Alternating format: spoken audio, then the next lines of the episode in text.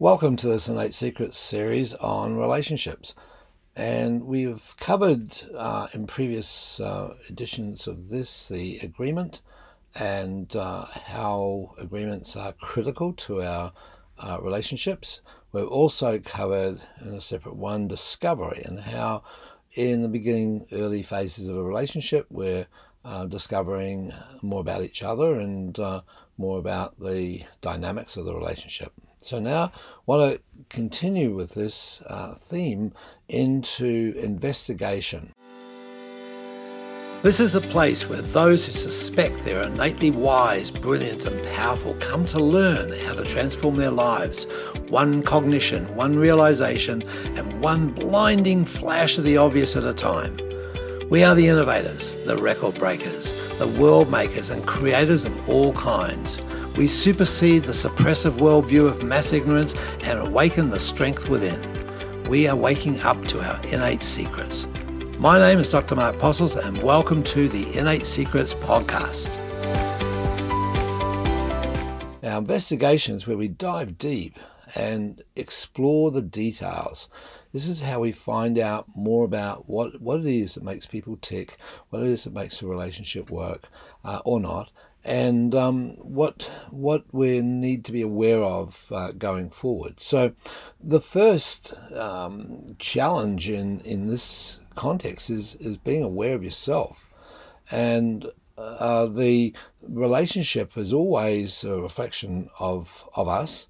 And our ability to relate to the relationship is a reflection of us. So, whether this relationship is romantic, it's uh, uh a business one, it's a team, um, uh, a group of friends. It, it doesn't really matter. It's it's it's still the dynamic where you are the center of it. You're the perception of it, and um, the challenge is to be able to discover, uh, firstly, more about yourself, and then secondly, more about those that you're working with. So within this is there's angst and there's joy, and the perception and the interpretation of this angst and this joy uh, rests solely with with you, with me, with the individual that's who's perceiving it. So, um, you know, others may do weird things, uh, and the way that we interpret those weird things, the labels we put on those, and I'm using a label, weird things, then is the way that we get to experience them. So, this is whether this whole question is: is it you or is it me that's creating this relationship? Um, to be rocky in a certain area, to be joyful in a certain area, and so forth. So, you know, the the the challenge here, and for me, it's uh, you know, it's been a, a, lifelong challenge, is to accept the responsibility for what I'm getting from the relationship, or what the, the sense I'm making of it, and and you know, we, we often hear people say, "Oh, you know, he made me ma- angry," or "She made me sad," uh, and that's not true. You know, the the truth is is that he or she may have done something, uh, and I do sadness. So think of think of the um, that that phrase that you know someone made you something uh, as as being so incorrect. It just does not give room for uh, ownership. It doesn't give room for being a cause when we think that someone else made me as we are. We're always as we are based on our neurological process. And this is the essence of the innate model, it's the essence of innate secrets that is all within. So, so taking that ownership, then we, we can ask then, how will this impact me? How will this impact us? So, what's uh, what's within the relationship that is a bit sticky, is potentially a problem, um, or could be a problem or a challenge, and how will it impact us? What what's going forward? What will this do uh, for our relationship or to our relationship uh, if we don't do something about it? So this is as we're starting to dive deep. We're, we're starting to investigate things at a, at a more finite level. Initially, we may have just sort of look, you know, glance, glance over it and said, okay, that's fine, it'll all work out.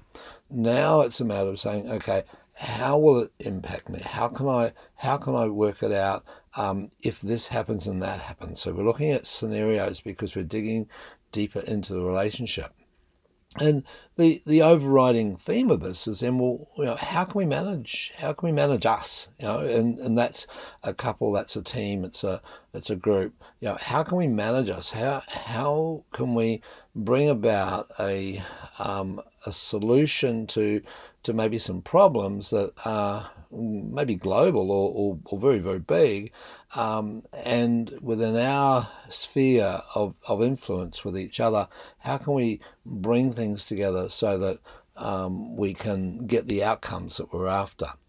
So there's going to be a bunch of things that, that come up, and I'm sure you've experienced it. I certainly experienced it over the years. Is that we have, and usually relics from our quadrant two part and our, our history, is rules about what happens uh, or should happen in certain situations. So we've got our shoulds and our shouldn'ts, you know, our musts and our can'ts. We, we, our oughts and our ought not tos. These are these are the, the rules that we're having, as I mentioned in previous podcast, Um, the rules that we do for others, the rules we do for ourselves. So be really aware of this in in terms of working deeper in a relationship with people because they're going to have their rules. They're going to have their shoulds and their shouldn'ts, and you oh, shouldn't do this and you shouldn't do that. And it could be from a um, a cultural standpoint, it could be from a religious standpoint, it could be from a political standpoint. But there's there's areas there which people have taken on to be true in life, and they will run them. They uh, or they're run by them really because they, they they're usually not examined.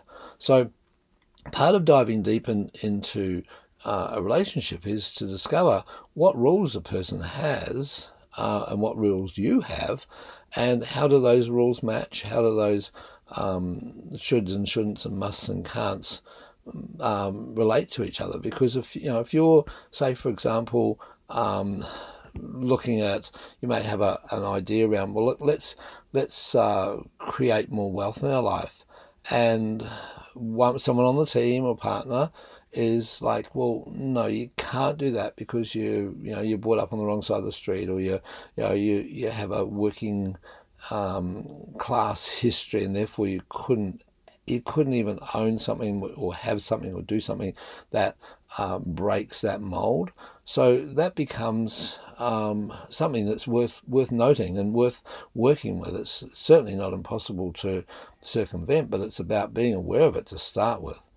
And then the the essence of this quadrant three part of investigation is to dive deep into the details. So it's about looking at okay, how can we handle things um, with certain methods or certain systems or certain procedures, given that we've now uncovered that sure there's some differences here, um, that the that you think we shouldn't and I think we should and I think we can't and you think we we can and and and so we've established what that is. So then we can say okay what what procedures can we put in place? Where are your strengths? Where are your superpowers? Where where where are my weaknesses? Where are the things that I need some help with? What systems can we put in place in our relationship that then allows things to get done allows us to have um, end results that we're after and at the same time, you know, that, that, that so keeps with our initial agreement. But at the same time, it's it's making it easy. It's not making um, you know the the rabbit become the best swimmer. Let the rabbit be a great runner, but you know the the fish could be a great swimmer, but not a, a great runner. So you know, give the fish the job of, of, swimming and the rabbit the job of running. Don't don't try and be everything to everyone or think that you should be able to do it um, just because you've got legs or arms or you know what I mean. So it's it's like making sure that you've got um, the right people in the right places and you're doing the right um, job or or that your talents provide. And then another thing that, that's really critical, I think, in, in this context is um, the influence factors around a person. And this is their relationships. This is their history. This is uh, maybe their family and their friends, their parents, um, even their grandparents and great grandparents. What's the lineage? You know, what's the what's the um, and we'll spend we'll spend a bit of time on uh, on another edition of this um, in this particular area because it's really fascinating.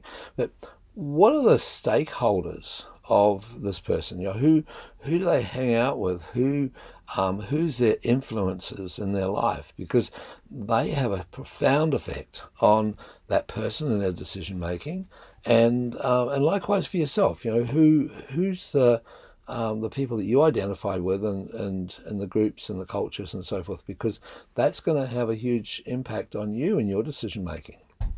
So, this is where we're rolling out our culture. This is where our investigation is diving deep and it's finding out, you know, what are the real underlying things that that drive us and, and what makes us tick, what makes us work, and how are we going to be getting closer to that agreement and binding that agreement that we made originally um, before we went into discovery and then into this phase of investigation. So, th- this allows us then to get closer with people, it allows us to cooperate, allows us to, to collaborate, it allows us to, to uh, not have to be everything. It, it you know, there's a there's an individuation that takes place when we have to be self-sufficient, and within a relationship, there's no need for self-sufficiency. It's a it's a uh, a relational um, uh, situation, so that you you can be weak at something and ask for help. You can be vulnerable. You can be open. You can be allowing yourself to to be supported by others. So that level of, of cooperation is really, really strong at, the, at this point. So, the, the probably the overriding uh, key of this is to be grateful, and to be grateful for the small things. You know, it's it's the getting out of bed in the morning and being grateful for your breath, being being grateful for the for the sunrise and the food that you have and the and the the people that you have and the birds that you that sing and, and you know being grateful for everything that's around you. And it's not only being grateful for what's right and good. I think one of the, the big aspects of being grateful is being grateful for what's bad and wrong by your judgment you know initially um, because as soon as you see something through the eyes of gratitude um, even if it's really bad and wrong by your judgment it becomes okay. It becomes divine. It becomes something that, that is okay to, to have in our life because there is there's an okayness about um, every aspect of life if we choose to look for it. And so, looking for the for the good in the bad is a really really valuable uh, and powerful way to investigate. It's just, it, it's a, it piques your curiosity and allows us to be far more investigative, uh, far more um, delving without judgment, you know, in, in a state of curiosity uh, into into life, and in this case, into relationships, and that's what makes really, really strong and, and nurturing and, and enduring relationships. So, based on that, uh, play with it. Have a look at this this idea of investigating your relationship to a far greater depth. So, I'm Mark Postles, and uh, I'll catch you on the next broadcast. Cheers. Let us show you how to fire your brain in ways that serve you so that you can be confident, connected, and bring joy and passion into what you do every day. Get a free copy of my book, The Innate Model. Go to theinnatemodel.com forward slash free book.